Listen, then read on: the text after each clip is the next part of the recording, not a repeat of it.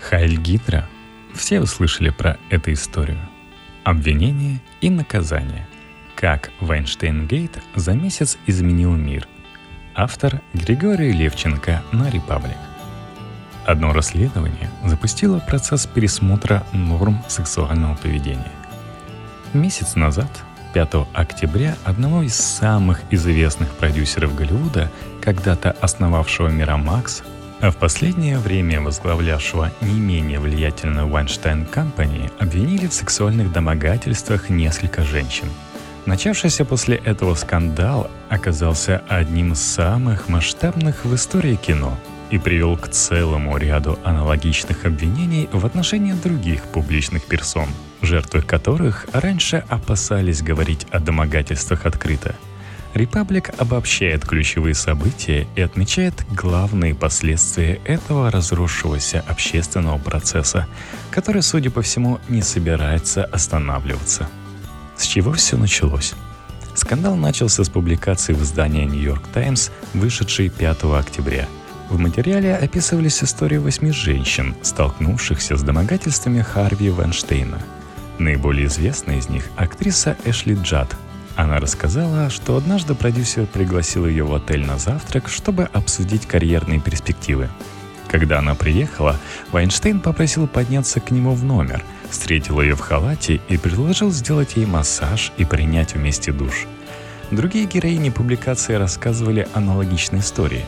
В общей сложности инциденты с опрошенными «Нью-Йорк Таймс» женщинами охватывали временной период в несколько десятков лет – Большинство из них не придавали случившейся огласки из-за отсутствия доказательств. Однако изданию стало известно о девяти досудебных соглашениях, которые адвокаты продюсера в разное время достигали с жертвами домогательств. После выхода публикации, которая сразу привлекла огромное внимание, о домогательствах со стороны Вайнштейна начали говорить и другие женщины. Практически все они были актрисами, моделями или другими работницами киноиндустрии – в подавляющем большинстве случаев схема действий Вайнштейна была примерно аналогичной той, которую описывала Эшли Джад. Многим из них продюсер обещал карьерные перспективы. Также он требовал никому не рассказывать о своих приставаниях.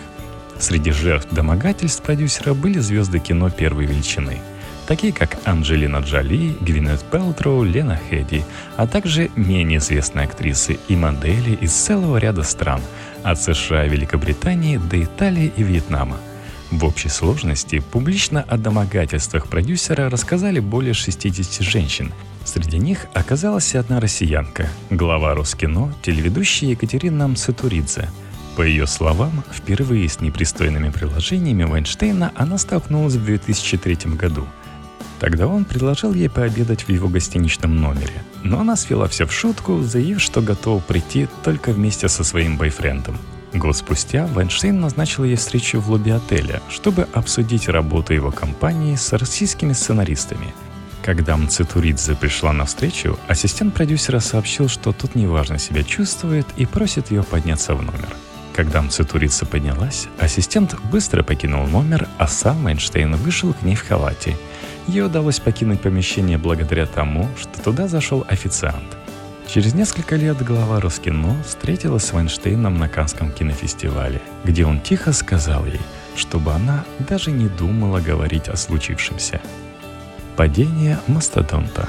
Сразу после публикации Вайнштейн грозился подать в суд на Нью-Йорк Таймс. Однако дальше угроз дела не пошло – и практически сразу продюсер частично признал, что описанные случаи действительно могли иметь место. Он заявил, что приносит извинения за свое поведение, которое принесло столько боли, и намерен взять отпуск, чтобы пройти курс лечения в клинике и разобраться в себе – Совет директоров Weinstein Company, однако, решил, что просто уйти в отпуск продюсеру будет недостаточно. И уже через два дня после начала скандала компания объявила об увольнении своего основателя, а также о том, что в ближайшее время поменяет название.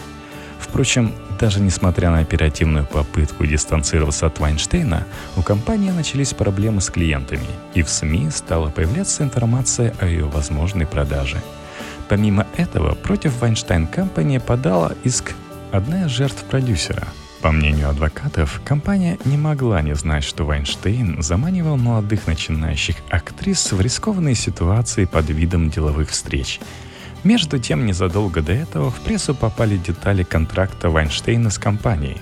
Он содержал положение о том, что продюсер будет оштрафован на несколько сотен тысяч долларов каждый раз, когда за его недопустимые действия в отношении женщин на Вайнштейн Компани подадут в суд – сам Вайнштейн, который остался владельцем 22% компании, в свою очередь подал на нее в суд, требуя предоставить ему доступ к корпоративной электронной почте. С помощью писем он намеревается защитить компанию и, соответственно, себя, как владельца ее части, от необходимости заключать необоснованные мировые соглашения – Помимо фактического окончания продюсерской карьеры, Вайнштейну теперь грозит тюремный срок.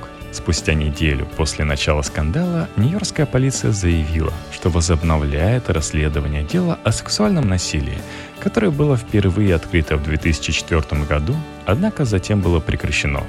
Тогда же расследование действий продюсера начал и Скотланд-Ярд. Речь в деле идет о его домогательствах женщинам во время командировок в Лондон – 1 ноября о расследовании объявила полиция Беверли-Хиллз, где живет продюсер, отметив, что на него поступило множество жалоб. Два дня спустя были открыты еще два дела – в Лос-Анджелесе и Нью-Йорке. Впрочем, до предъявления официальных обвинений Вайнштейну ни в одном из случаев пока дело не дошло. Действия Вайнштейна предсказуемо вызвали резкое публичное осуждение и ответную реакцию как в Голливуде, так и за его пределами – Вайнштейн был исключен из Американской киноакадемии, гильдии продюсеров США, британской Бафта и множество других аналогичных ассоциаций. Осуждать поведение Вайнштейна сразу после начала скандала стали и представители Демократической партии США, компании, которых на протяжении многих лет спонсировал продюсер. Деньги, полученные от него, политики перечисляли в благотворительные фонды – Кандидат в президенты США демократов Хиллари Клинтон, осудившая поведение Вайнштейна лишь через пять дней после начала скандала и не упоминавшая при этом о получении от него деньгах, была подвергнута резкой критике в СМИ. Вскоре после этого Клинтон все-таки пообещала, что отдаст пожертвованные Вайнштейном на ее компанию деньги на благотворительность. Между тем, в процессе развития скандала выяснилось, что домогательства Вайнштейна к актрисам не были в Голливуде тайной. Однако его поведению не придавали большого значения. В частности, в этом публично раскаялся режиссер Квентин Тарантино. По его словам, актрисы жаловались ему на Вайнштейна, однако он полагал, что речь идет лишь о единичных случаях и не предпринял должных мер – Режиссер, который снял с Вайнштейном такие фильмы, как «Бешеные псы», «Криминальное чтиво» и «Джанго освобожденный», публично выразил сожаление в связи с своим бездействием. Позже Тарантино заявил, что больше не будет работать с Weinstein Company. Режиссер Вуди Аллен, в свое время также бывший фигурантом секс-скандала, его обвинили в растлении несовершеннолетних, в том числе собственной дочери – Аллен обвинение отверг, и никаких серьезных последствий эта история не имела. Также заявил, что слышал о проступках Вайнштейна, однако не воспринимал эти слухи серьезно. При этом Аллен стал едва ли не единственной публичной персоной, выразившей опасения по поводу того, что история с Вайнштейном может начать охоту на ведьм, при которой каждому парню, мигнувшему женщине на работе, приходится обращаться к водокату за защитой. Снежный ком История с Вайнштейном в действительности привела к тому, что многие жертвы домогательств со стороны влиятельных людей в Голливуде, ранее боявшиеся говорить о прошлом, стали придавать случившиеся с ними огласки.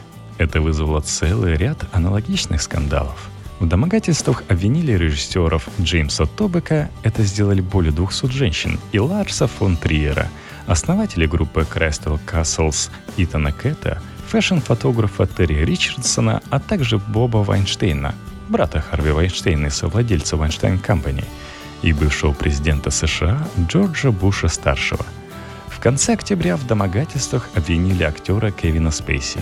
Его коллега Энтони Рэп заявил, что в 1986 году 26-летний Спейси пытался заняться с ним сексом после вечеринки – Через несколько дней о домогательствах двукратного обладателя Оскара рассказали еще несколько мужчин. В частности, мексиканский актер Роберт Кавасос, режиссер Тони Монтана и бармен одного из баров Лондона.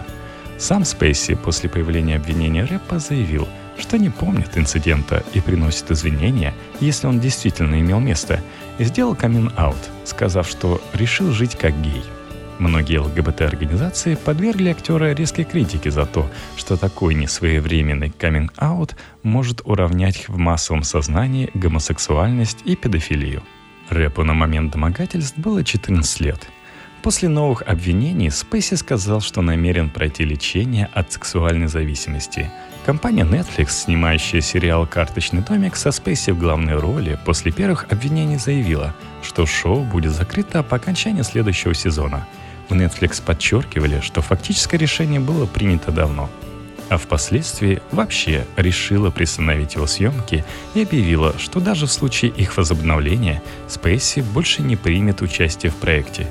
Намерение разорвать контракт с исполнителем главной роли было объявлено после того, как сразу 8 человек из съемочной группы, в основном из административного персонала, выступили с обвинениями в адрес актера – заявив, что на протяжении всего процесса съемок он вел себя как хищник и приставал к молодым актерам и ассистентам.